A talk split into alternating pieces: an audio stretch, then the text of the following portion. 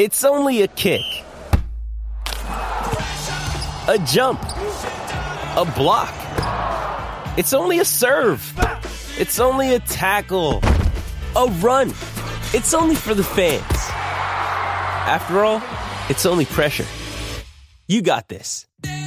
Adidas.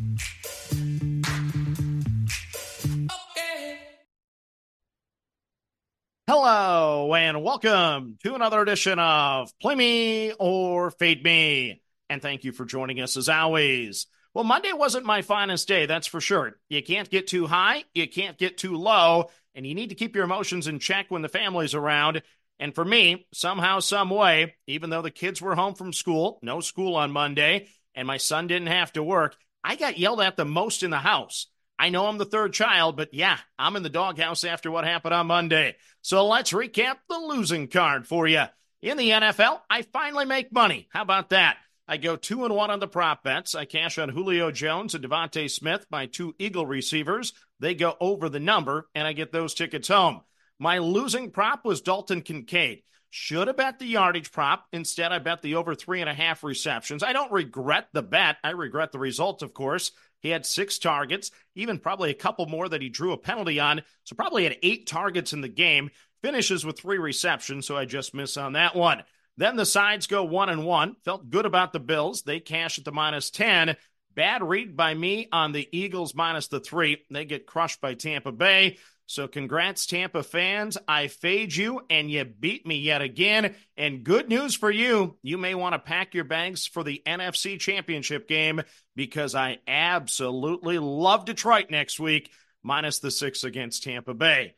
Uh, let's go through the rest of the card. I don't even want to talk about college basketball because that's what got me in the doghouse.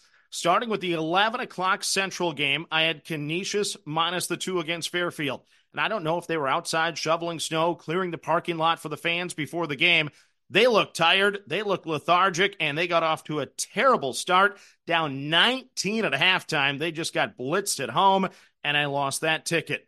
Two hours later, I had Harvard minus the three at home against Brown. It was deja vu all over again. The Crimson were down 17 at halftime. So I'm screaming, I'm mad. My wife is sending me comfort food because she knows I look just absolutely miserable and depressed with how those two basketball games played out. Fast forward to the evening session. It's Minnesota and Iowa. She joins me to watch the game together. The Gophers get out to a 10 to 1 lead. She's all excited, looks at me and says, Why aren't you happy? You've been complaining all day that your teams get off to a terrible start. And I said, Well, hey, we're playing Iowa. They average 87 points per game. So a nine point lead over them is like nothing. It could be gone in two minutes. She throws up her arms, says, I can't watch basketball with you. Nothing makes you happy. She goes upstairs to read a book, watch a movie.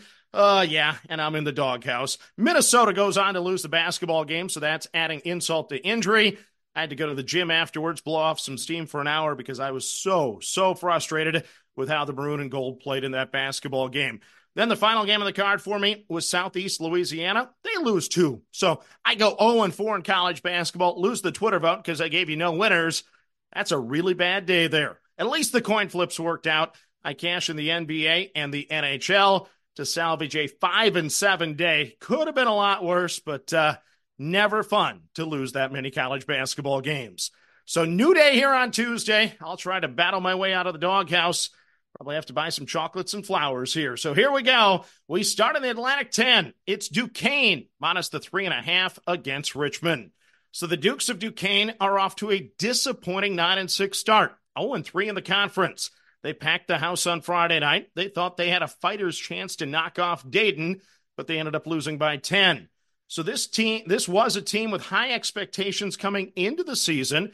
They were picked fourth in the Atlantic 10 versus 11th for Richmond coming into the season.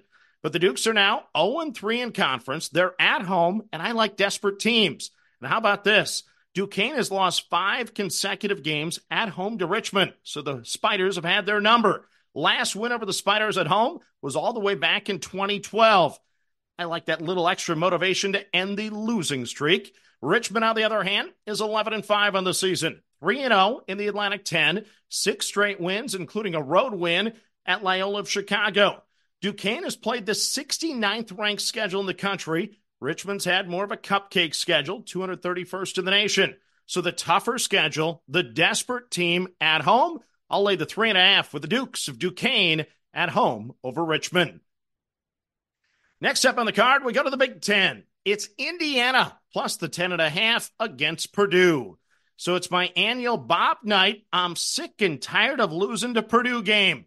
Believe it or not, Indiana won both meetings last year, including 79 74 in Bloomington.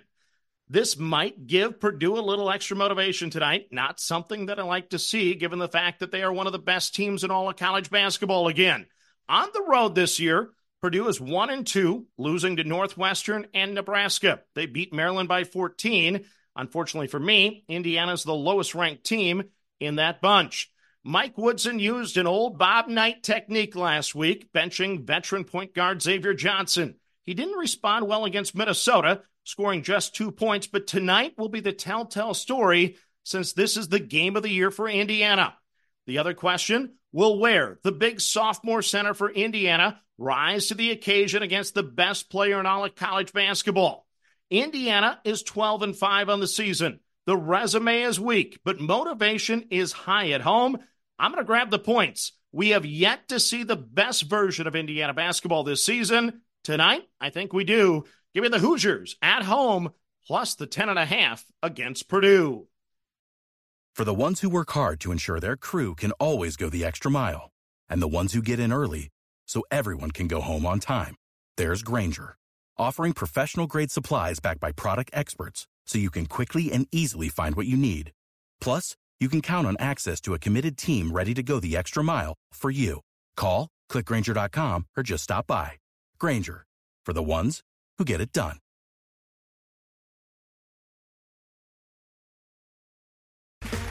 Okay, round two. Name something that's not boring. A laundry?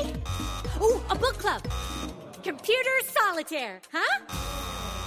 Ah, oh, sorry, we were looking for Chumba Casino.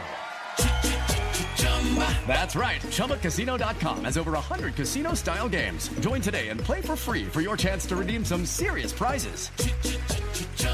ChumbaCasino.com. No purchase necessary. Full prohibited by law. 18 plus terms and conditions apply. See website for details. Next up, we go to the Big East. It's Seton Hall plus the one and a half against St. John's. So I love listening to the Inside the Huddle with Rick Pitino. I loved his passion after the one point loss to Creighton. He hates the world after losing and so do I. He said that he would rather die of frostbite. Well, I won't go quite that far, since I still don't think I have feeling in my toes after walking outside to get the mail today. The Red Storm are getting better and better. You can just see it. They're 12 and 5 on the season. The one point loss at Creighton, the four point loss at UConn, plus they have road wins at Villanova and West Virginia. First glance, I wanted to back Pitino, but Shaheen Holloway also deserves a ton of credit for how well the Hall has been improving. They opened five and four on the season, had a home loss to Rutgers mixed in there, plus eight or more point losses to USC, Iowa, and Baylor. Since then, though, they're seven and one with the lone loss at Xavier. They have three conference road wins at Providence, at Georgetown, at Butler. That deserves respect. We all know conference road wins are not easy. This is going to be a heavyweight fight tonight. Seton Hall is tied for the top spot in the Big East at 5 and 1, and yet they are the underdog with home wins already this season over both UConn and Marquette. Don't sleep on Seton Hall. These last eight games are no fluke. Give me the Pirates at home plus the one and a half over St. John's. Next up on the card, we go to the SEC. It's Arkansas plus the three and a half against Texas A&M. So I love Buzz Williams and Texas A&M. I was jumping up and down after the big win over Kentucky on Saturday. I firmly believe that the Aggies will make some noise in March, but this handicap is all about Eric Musselman. Is he the boy that cried wolf? Well, after a 22 point loss at Florida on Saturday, I was ready to pull out the tissue for him. He never plays zone. He said he finally gave up and played zone since his team was unwilling or unable to guard anyone. He played 10 guys from his bench. He gave the old Norman Dale speech from the Hoosiers, telling us how proud he was of the effort in the end for the players on the floor. Maybe he's right. Maybe this time he doesn't have the talent, but I've seen this story before. In 2021, Arkansas lost by 31 to Alabama, dropped to 2 and 4 in the SEC. Musselman told, told us at that time it would be a long season, and he was right. Arkansas played deep into March before losing in the Elite Eight. That wasn't what he meant, but that was the result.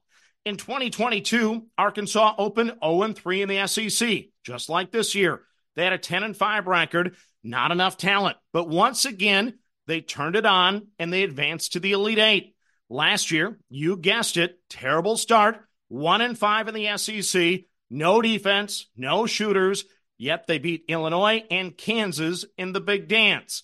Arkansas was preseason number three in the SEC. Musselman is one of the best in the business. They're 9 and 7 overall. They're 0 and 3 in the SEC. Trust the process. It's go time. Arkansas is down, but they're not out. I'm grabbing the three and a half today with the Razorbacks at home over Texas A&M. So that's it for college basketball. Now to my coin flips. In the NBA, I selected the Denver Nuggets at the Philadelphia 76ers. Total of 227. Tails it is. I'm on the under 227 between the Nuggets and the 76ers. Then on the frozen pond, I selected the New York Islanders at the Winnipeg Jets. Total of six. Tails it is. I'm on the under six between the Islanders and the Jets. So that's my card for a Tuesday. I'll recap it here in just a moment. But once again, if you're watching a game with a significant other, try to be happier than I was. That's the moral of the story today. I'm in the doghouse. I got to find my way out of it now. Plus, I need to win some games. That'll kind of help the uh, old psyche, I guess. So here we go. In college basketball, I'm on Duquesne minus the three and a half against Richmond. I'm on Indiana plus the ten and a half against Purdue. I'm on Seton Hall plus the one and a half against St. John's. I'm on Arkansas plus the three and a half against Texas A&M. Those are some great basketball games to watch here tonight as well. NBA, I'm on the Nuggets and the 76ers under the 227. NHL, I'm on the Islanders and the Jets under the six. So that's my card for Tuesday. As always, manage that bankroll. Don't chase money. Have fun, and let's cash some tickets together. Good luck, everyone. Okay, round two. Name something that's not boring. A laundry? Ooh, a book club. Computer solitaire, huh? Ah, oh, sorry, we were looking for Chumba Casino. That's right. ChumbaCasino.com has over 100 casino style games. Join today and play for free for your chance to redeem some serious prizes. ChumbaCasino.com. No purchase necessary. Full prohibited by law. 18 plus terms and conditions apply. See website for details.